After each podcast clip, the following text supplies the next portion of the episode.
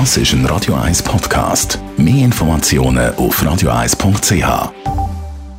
Wirtschaftsmagazin für Konsumentinnen und Konsumenten wird Ihnen präsentiert von Blaser Gränicher. Wir beraten und unterstützen Sie bei der Bewertung und dem Verkauf von Ihrer Liegenschaft. blasergränicher.ch. Dave Burkhardt. Die Schweizer Börse dürfte deutlich im Minus in die neue Handelswoche starten. Laut den vorbörslichen Daten von Julius Baer steht der Swiss Market Index SMI zum Wochenstart 0,6% im Minus.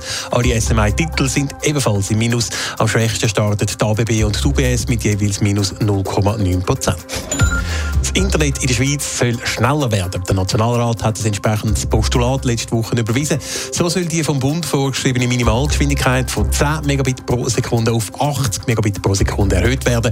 Offen ist laut dem Dagi aber noch, wie der Ausbau soll finanziert werden. Die Corona-Pandemie hat in der Schweiz nicht zu weniger Umzügen geführt. Laut einer Umfrage von der Immobilienplattform homegate.ch sind in den letzten 18 Monaten rund 20% der Menschen in der Schweiz umgezogen. Damit sei der Wert in den letzten 2,5 Jahren mehr oder weniger stabil geblieben. Für Grosskonzerne soll weltweit ein Mindeststeuersatz von 15% gelten, so wollen das die 7 führenden Industriestaaten G7. Normalerweise kommen internationale Bemühungen für mehr Steuergerechtigkeit in der Schweiz nicht so gut an. In diesem Fall scheint das ein bisschen anders zu sein, Dave Burkhardt.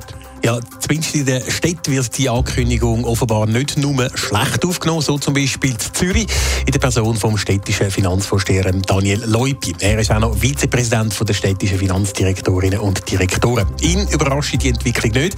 Er hätte immer gesagt, dass tiefe Steuersätze für Grosskonzerne in einzelnen Kantonen, wie zum Beispiel Zug, Luzern oder auch Basel-Stadt, international irgendwann nicht mehr akzeptiert würden, so der Daniel Leupi im SRF. Und grundsätzlich finde er die Idee vom Mindeststeuersatz von 15%. Gut. Die Städte haben sich eigentlich grundsätzlich immer für eine angemessene Besteuerung der Großkonzerne ausgesprochen und überhaupt der Unternehmen, die einen Beitrag leisten müssen, damit die Städte all die Leistungen und Dienstleistungen, die sie anbieten, die ganze Infrastruktur, die sie finanzieren müssen, damit diese Unternehmen sich daran angemessen beteiligen. Und der Mindeststeuersatz von 15%, der sei für die Städte auch eine Chance. Inwiefern eine Chance? Ja, die Städte sind der Überzeugung, dass es nicht immer nur einfach tiefe Steuern braucht, dass die Schweiz im internationalen Wettbewerb kann bestehen oder auch attraktiv kann sein. Es gäbe nämlich da noch andere Trümpfe, wie zum Beispiel die politische Stabilität bei uns im Land, Sicherheit, gut ausgebildete Arbeitskräfte und eine bestens funktionierende Infrastruktur. Netto, das Radio 1 Wirtschaftsmagazin für Konsumentinnen und Konsumenten.